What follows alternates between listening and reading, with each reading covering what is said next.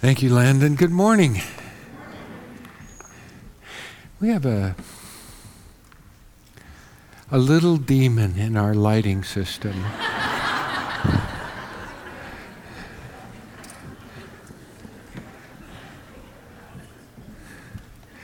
like a field mouse or something.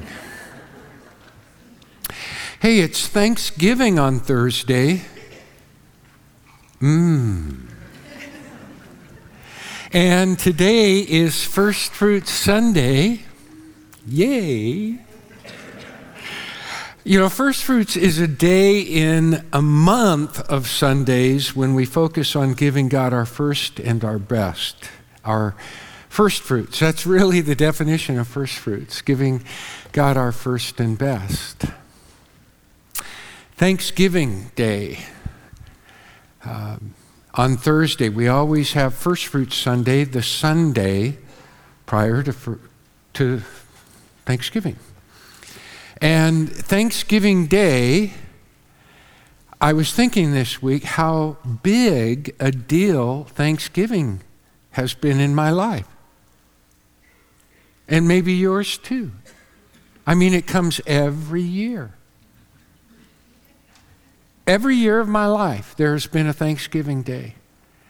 And when I was living with my parents, we got together with mom's parents and all the cousins and everybody would and there would be oh the table on white linen and silverware and cranberry sauce and stuffing and big big turkey golden dripping with butter and mashed potatoes, a hot cauldron of gravy. I got a little carried away. But honestly, that has been a gathering for family, different wings and divisions of family, but family nonetheless, and very special memories from childhood to adulthood. Very special times. I remember Thanksgiving Day from palm turkeys and pilgrims' prayers in grade school to those special family gatherings. And I thought it was a special day that everybody around the world since the beginning of time enjoyed. I mean, really, why wouldn't a young kid think that? That around the world everybody celebrated Thanksgiving, and it had been done that way since cavemen and women in caves. But uh, late as I was to the party, I didn't realize, but I did come to realize and slow to grasp, I did grasp the fact that President Lincoln, President Abraham Lincoln, set aside the last Thursday of every November as a national day of thanksgiving. And he did that in 1863. That's not that long ago. It's amazing what someone can do with a good use of his or her power at hand. Think of the good that President Abraham Lincoln did because he had the power at hand to turn the last Thursday of every no- November from an ordinary day to a national day of thanksgiving. And just try on for the moment this thought.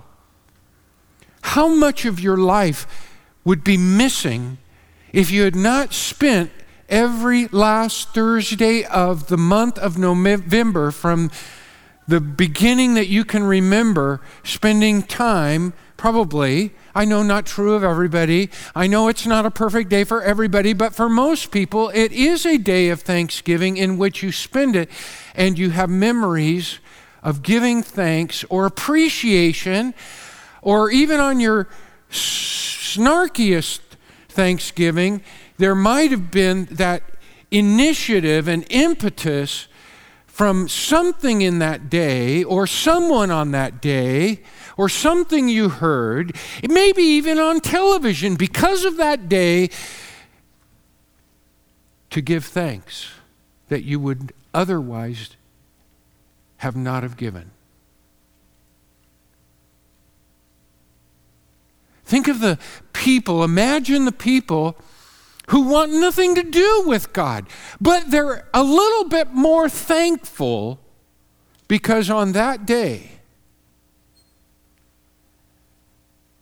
they're moved by some part of a national day of thanksgiving to themselves give thanks.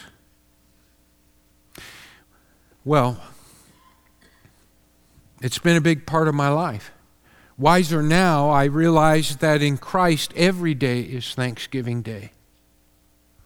According to the Apostle Paul, Thanksgiving is to be continuous. In fact, Paul exhorts us to be thankful, to give thanks in all circumstances. Gratitude is a mark of our Christianity. Gratitude is an indication of our piety, our devotion to God. In contrast to impurity, greed, filthy talk, unholiness, and even idolatry. All things that Paul contrasts with grateful and thankful hearted Christianity. For Paul, ingratitude is idolatry because it does not acknowledge God as the giver of gifts. Ingratitude, Paul makes clear in Romans chapter 1, is the original sin of Adam and Eve when, as he addresses to humanity, that they know about God, but they do not acknowledge Him as God or give thanks. To live in thankfulness is to live a God centered life. Peter J. Leithart wrote a book published a couple years back. I bought it and read it. An entire book, can you imagine? called Gratitude. The subtitle is An Intellectual History. In fact, Leithart goes back to the beginnings of written history, to the things written. And he traces the entire kind of history of gratitude in the records and the history of humanity and its various denominations and nationalities down through history. And he sees a tremendous turning point with Jesus Christ, the Apostle Paul, the New Testament, the gospel, and Christianity. In other words, at that time, gratitude was valorized in such a way and ingratitude condemned that Christian thought and Christian generosity was remarkable and influential for centuries, affecting the economy, the conduct of business and life in gift giving and gift returning. All of it changed by Christianity. So, no wonder we're to be a thankful, grateful people. That's a, just a brief personal historical perspective, very brief, to boost an appeal that I want to make to you this morning. And it's really not my appeal, it's an appeal from Scripture and therefore from the very heart of God. It's an appeal that we are to be a thankful people, not as a duty or law, but to be thankful from a resource within us, a reservoir of grace native to us because we are God's children, breathing the very breath of His Spirit because of His love and grace, because of His Son, all built upon a life lived for us and for the world out of love, mercy, and grace, and ultimately demonstrated sacrificially.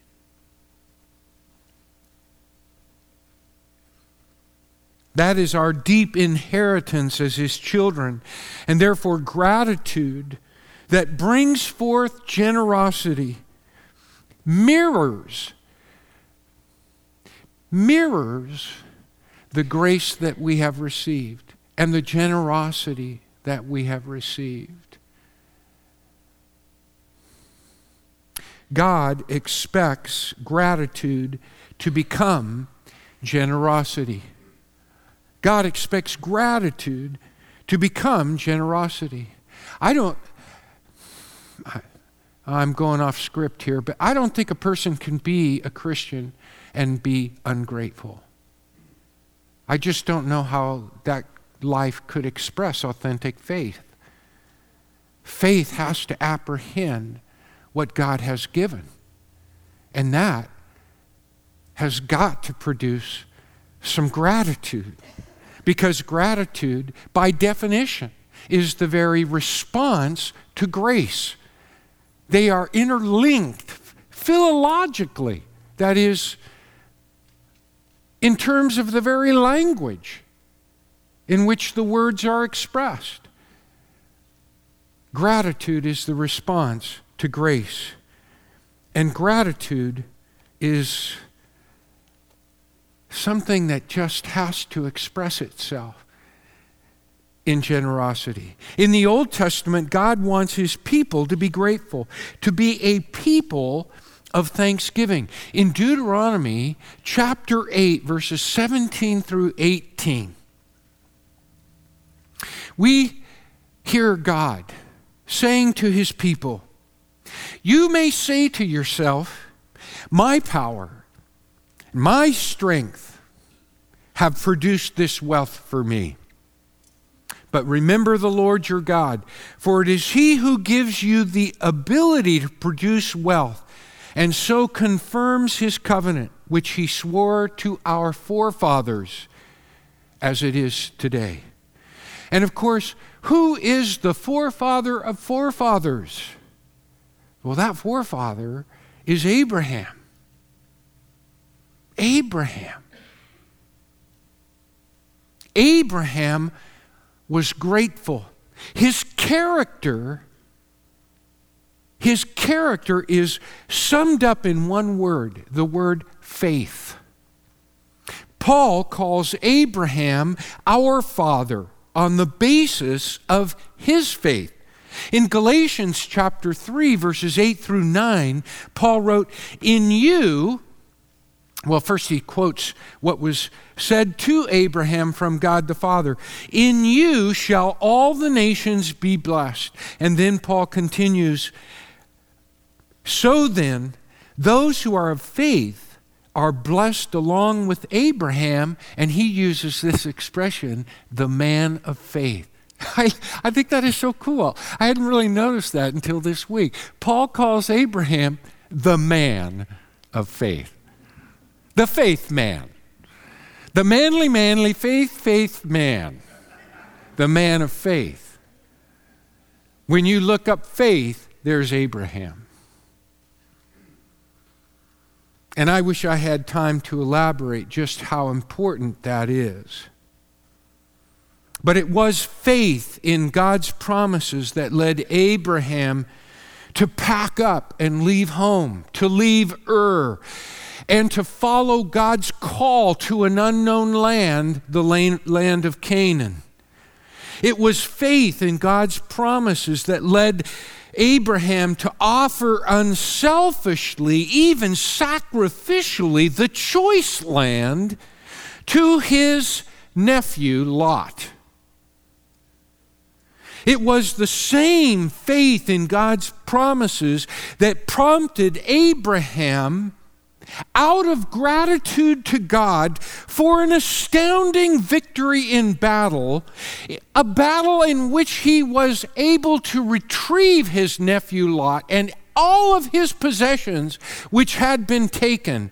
It was out of gratitude for, so to speak, being completely restored that Abraham went to the king and priest of Salem, later to be Jerusalem, and offer a portion of the totality that God had given and restored to him, a tithe.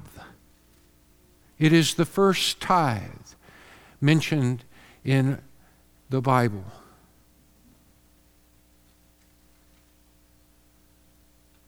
Gratitude is a transfiguring expression of our faith in God. The tithe is good because it is an expression of faith that comes out of gratitude to God.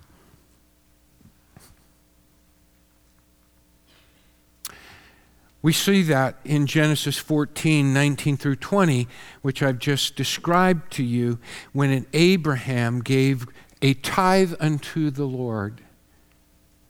The tithe, even as we see it played out in the life and experience of Abraham, a tithe honors God.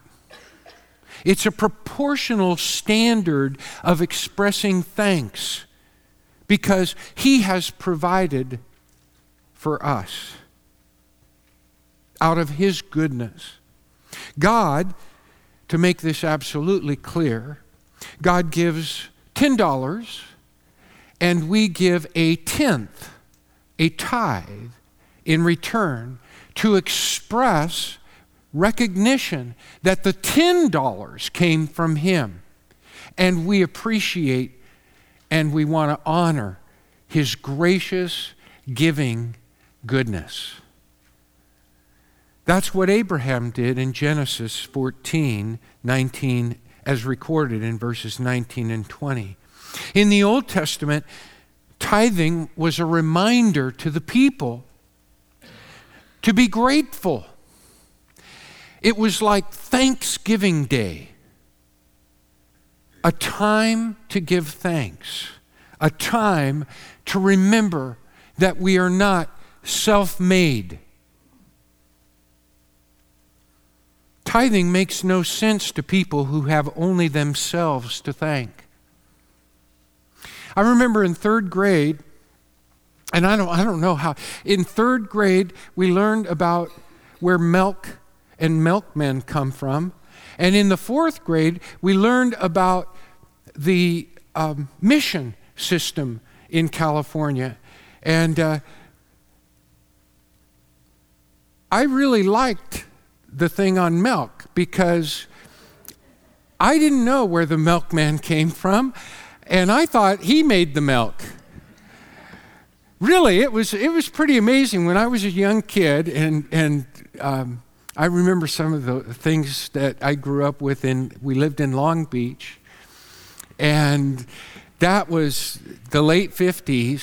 And when, I mean, there used to be a bread man who came down the street and would put up the sides of his bread truck and the, the, the wives in their pastel dresses with the belt around their thin waist and their full dresses, all all made up. They would come out of their houses and buy bread around the bread truck. And then the milkman would come. He had a, all white uniform really cool. And these trucks that he drove around with the decals and the bright colors. And then he would bring this tray of, you know, it would depend on how many quarts of milk. And the butter and the cottage cheese and the milk bottles would be frosty and with dew. And he would leave it, you know, it was like Santa Claus, only he brought milk. And so it wasn't until the third grade that I realized that the milkman didn't make the milk. It was then that I learned that it came from cows, chocolate milk from chocolate cows.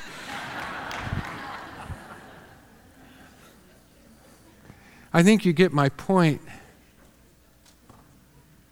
Sometimes I think, you know, we're raising a generation, just maybe, I don't know. I don't know what they teach in school anymore. I, I know we have teachers, so you can school me later at what happens in third grade, for example. But, you know, I think I've run into some kids who I, I think they think that grocery stores are born and all the products there they make or something. I mean, we have in our society lost complete touch with where things come from. We're not schooled in how to fix things ourselves because we're not allowed to look behind the curtain or under the hood, so to speak. And we're becoming increasingly alienated from, from the source of things, and all the more so when the source is ultimately God. That is the teaching of the Bible. That is our faith. In the Bible, God is not only the creator of all things, but also the sustainer and provider of everything necessary for life. And God required a tithe to remind Israel, his people, that life and its provisions come from Him. Wealth and prosperity was to bring about a spirit of generosity toward others and a greater trust in God and His divine providence and care.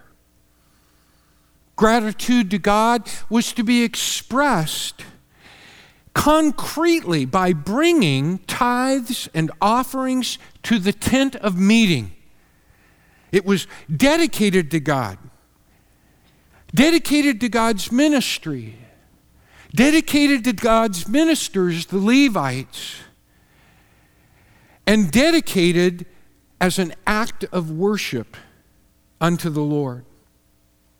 In our household, tithing has uh, always been an act of faith. Mom, when I was a little kid, uh, most know I ran away from the Lord for a big chunk of my life, but I remember as a child being given a nickel or a dime and explained,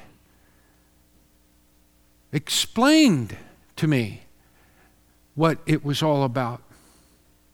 When I came to Christ at 19, that really turned things around because I, at that point in my life, was not riding on the clouds of other people's goodness and kindness, and partic- particularly my parents, but I was at a point in life where I was facing real life on my own, and I was in great straits of personal desperation and discouragement. And I gave my life to Christ out of that. Paul says, out of that surrender in Colossians 2 6, as you received him, so live in him. And that surrender to me was one of the hardest things I did, but it was an act of response to a gracious God who was offering me so much in life through Jesus Christ. If only I would swallow my own pride and consent to letting Him be the better Lord of my life than myself.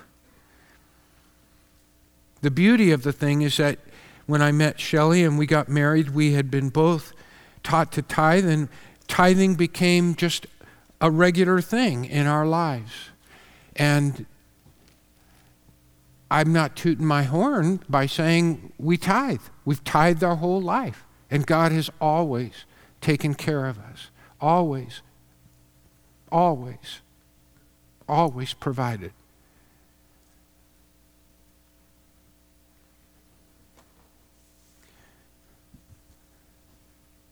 But I mention it because now we tithe online. And I don't like that. I'm just sharing with you my heart because it has taken out of my hands the privilege that we used to take turns putting the tithing offer, offering envelope into the offering that we brought into the Lord's house and gave unto Him. I find other ways to do that, to demonstrate that worship. And this morning, what I'm talking about is not confined to your tithe. It is an act of gratitude, it is an act of worship.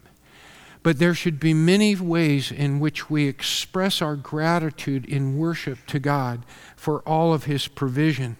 In fact, in Matthew 23 23, Jesus took a few shots at the religious leaders like me, and he said, You fail to observe the weightier matters of the law justice and mercy and faithfulness, even though you tithe on all these little matters. You're really good about watching the economics. You're above reproach in tithing. You're paying your dues, but you're missing my heart. Because although you're faultless in tithing, which is a good thing, there's no gratitude behind it. It's just bookkeeping for you. Because at the same time you're tithing, you're not paying attention to justice. You're not leading a life that expresses justice. Eh, did I teach you that way? God says. Have I not shown you justice? Have I not been impartial with you? Have I not overlooked your faults and shortcomings and wrongdoings? Have I not been merciful with you? That's what he's saying to the religious leaders as Jesus says, you tithe, but you don't show justice. You don't show mercy. You don't show faithfulness. You're not there for people when they need you.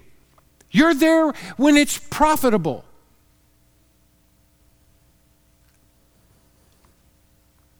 It's important to tithe, but don't miss the point of the tithe. The tithe grows out of gratitude. When we really know who God is, how he, when we have taken to heart, when we have been transfigured emotionally, spiritually, in our hearts, by the grace of God, His love, His forgiveness, His mercy. It's across the pages of the New Testament. And it's written in holy living and life down through the years of history by His church. If we're not touched in that way, then it doesn't matter how much we tithe. We're missing the whole point. We're an ungrateful people, and we can't express the true Christ of Christianity, the power of God's Spirit, that He is our Heavenly Father, without thanksgiving and gratitude. And that should be expressed in many, many ways. Even more, not only the tithe, but even more in generous giving. In 2 Corinthians chapter 9 verses 7 through 10, it's even better to be generous.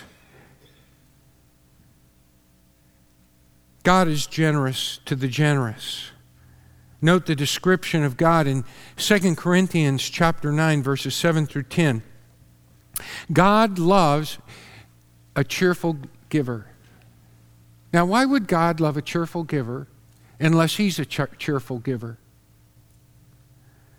God is able to make all grace abound to you so that having all sufficiency in all things at all times you may abound in every good work. And then he quotes some scripture to support this and he adds, he who supplies seed to the sower and bread for food will supply and multiply your seed for sowing and increase the harvest of your righteousness. The harvest of your righteousness is when you trust God, you have faith in God, and out of His generosity, which you see, you see when you're grateful. You're, you see it when you're thankful. You know, we don't take credit for that. So we receive it, and because it's a gift, then we turn around and we express it in generous gifts. And Paul says, now that's righteous living. See? And that, that is, isn't it? I mean, that's only just, isn't it? It's only faithful. In fact, it's, it's merciful. This isn't an investment of money to make money. It isn't a scheme that we're involved in. It is, it is recognition of God's goodness in our lives and giving thanks. And it being something that permeates our thoughts and our hearts. Because we live not in a merit economy, not in a, well, we do live physically in, an, in a capitalist economy, which is a merit economy. We live in a gift economy because we are Christians. And those two will always battle one another. And the merit economy will eclipse the gift economy again and again. I pulled up an article from a while back when David Brooks of the New York Times, in an op ed titled The Structure of Gratitude, described dispositional gratitude. And just think, as I read some of his excerpts, dispositional gratitude.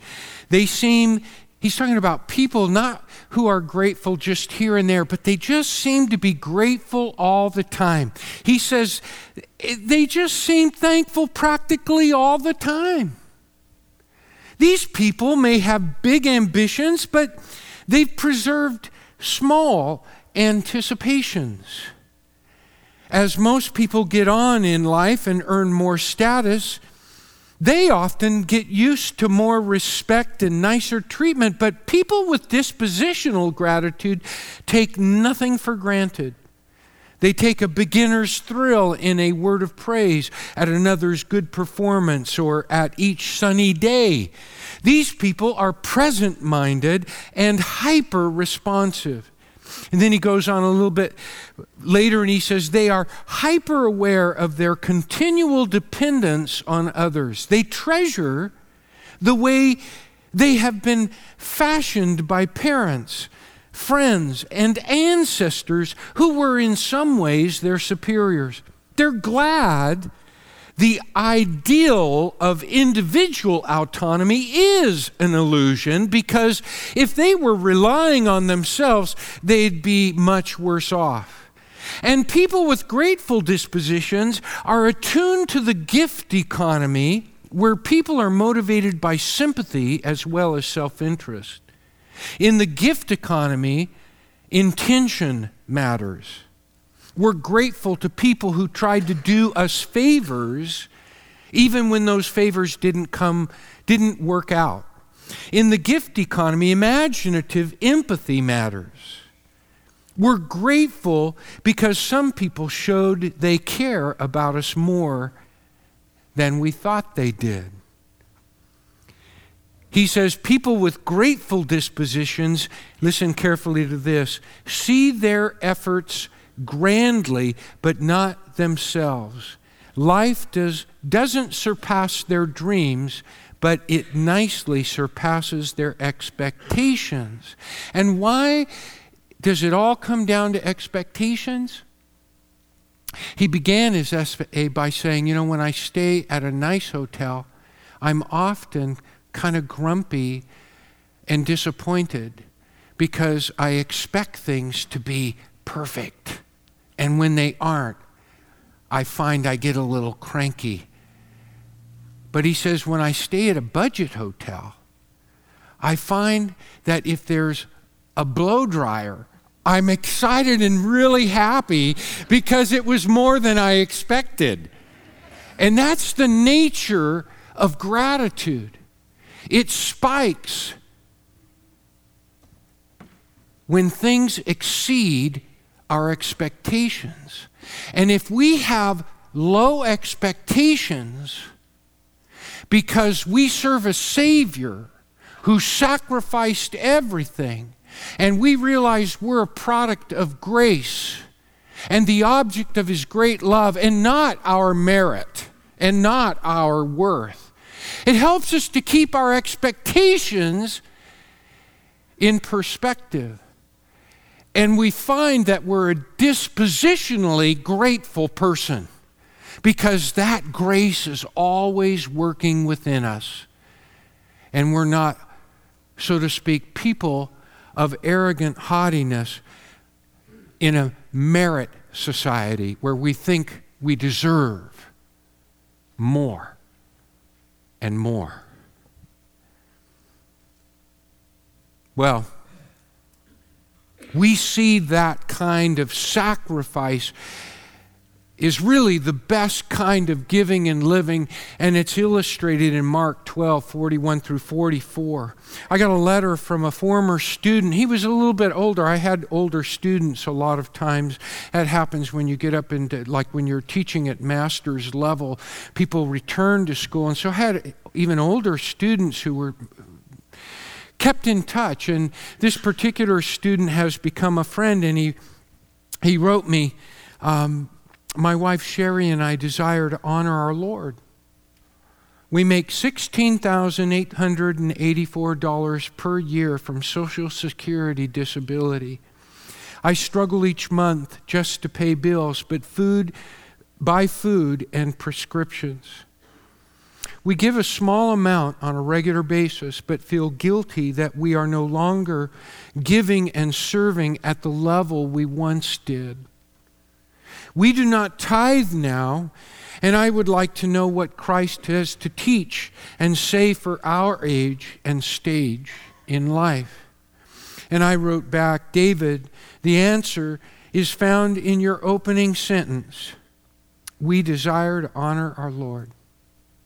That's really the answer to his question. That's what that's what Christ has to teach and to say about their age and stage in life. And then I continued. The problem you face is in the fourth sentence. We feel guilty that we no longer give and serve at the level we once did. And I said, David, in other words, let go of the comparison from the past. The past is not God's standard.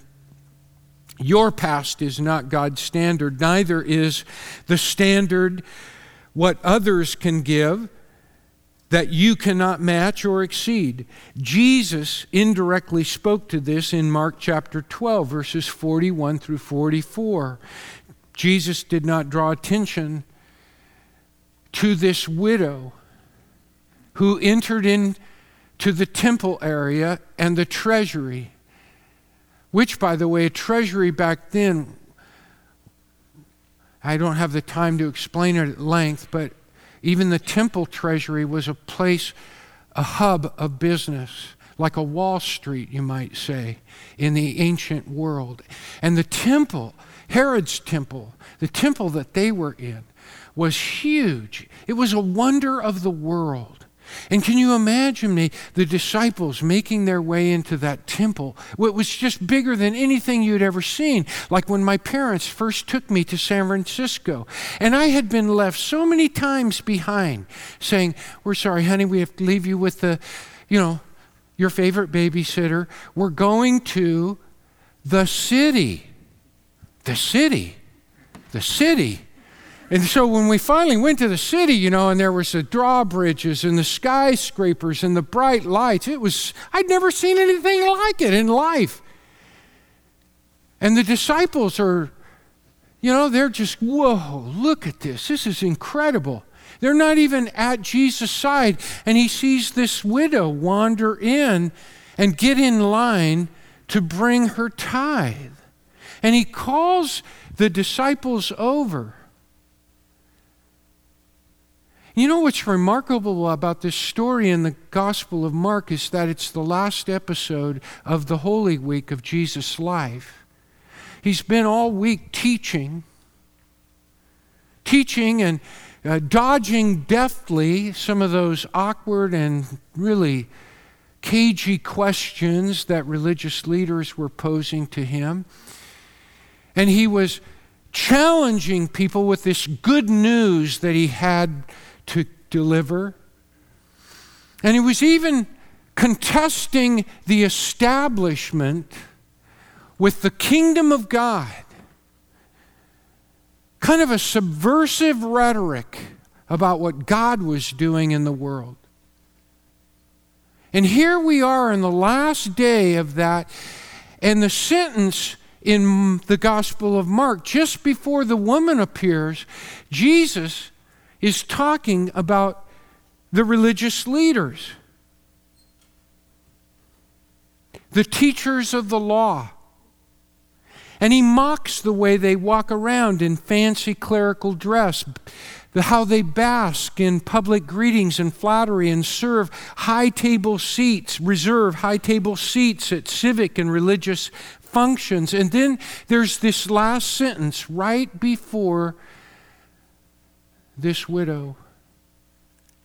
And it says this how they take advantage of widows and rob them of their homes under a pretense of piety. And that's what Jesus calls the disciples over to see. You see, widows were not always sweet old ladies. Sometimes they were young. Living even to 50 in first century Palestine was a long shot. Many widows were underclass in society. If they died without children, they had probably no inheritance. They had to beg. You remember Naomi and Ruth? There you have an old and a young widow. Read the book of Ruth and read it with an eye to how they lived and suffered in that society in the outskirts, but now in the very temple, the banking center of the whole state. Jesus sees this widow, and she comes in with what we call mites it was the smallest denomination of money, two of them, all she had. In line with all of these well heeled, wealthy people who give out of their reserve and their extra and their surplus, and she gives out of her all. And what is amazing to me is that she gives it all. Let me change the punctuation that she gives at all.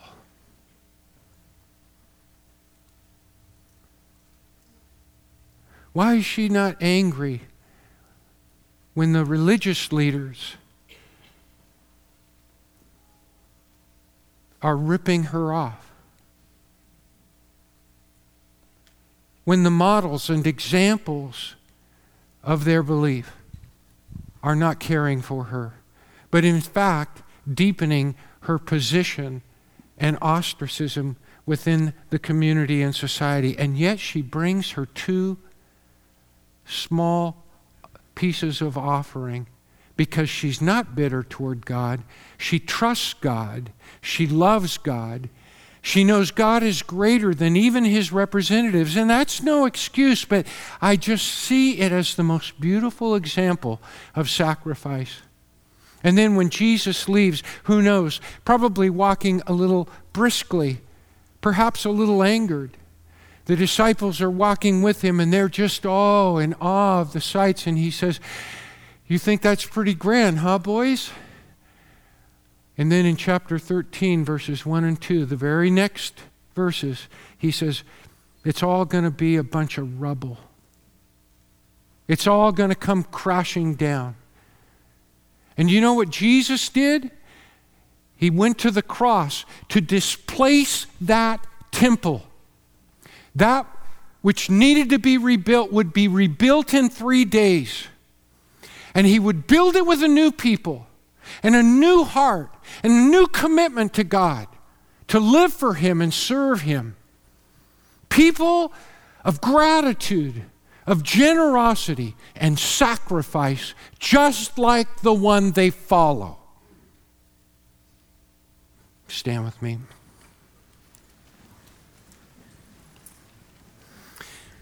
I'm going to pray for us. I'll be down here. If the Lord's spoken to your heart and you want to pray about something, you know, there's no, every profound decision for God is made in your heart, not in mine. You'd all be perfect if you were made in my heart. Because I would wish uh, that for all of us but it's made in your heart. But if you want to pray with us about something that God has put on your heart, a decision that you've made for Him today, then you come. If you want to intercede for someone else, or for any reason, we invite you to come after I say amen. I'll be here along with pastoral staff, our elders and spouses, ready to pray with you. Let me pray for us. Heavenly Father, thank you for your Son, Jesus Christ, your Holy Spirit, which works within us. Thank you for the new life that we have. Thank you for your grace, which creates within us a deep and rich gratitude that flows in generosity and sacrifice because of Jesus, in whose name we pray. And all of God's people said, God bless you.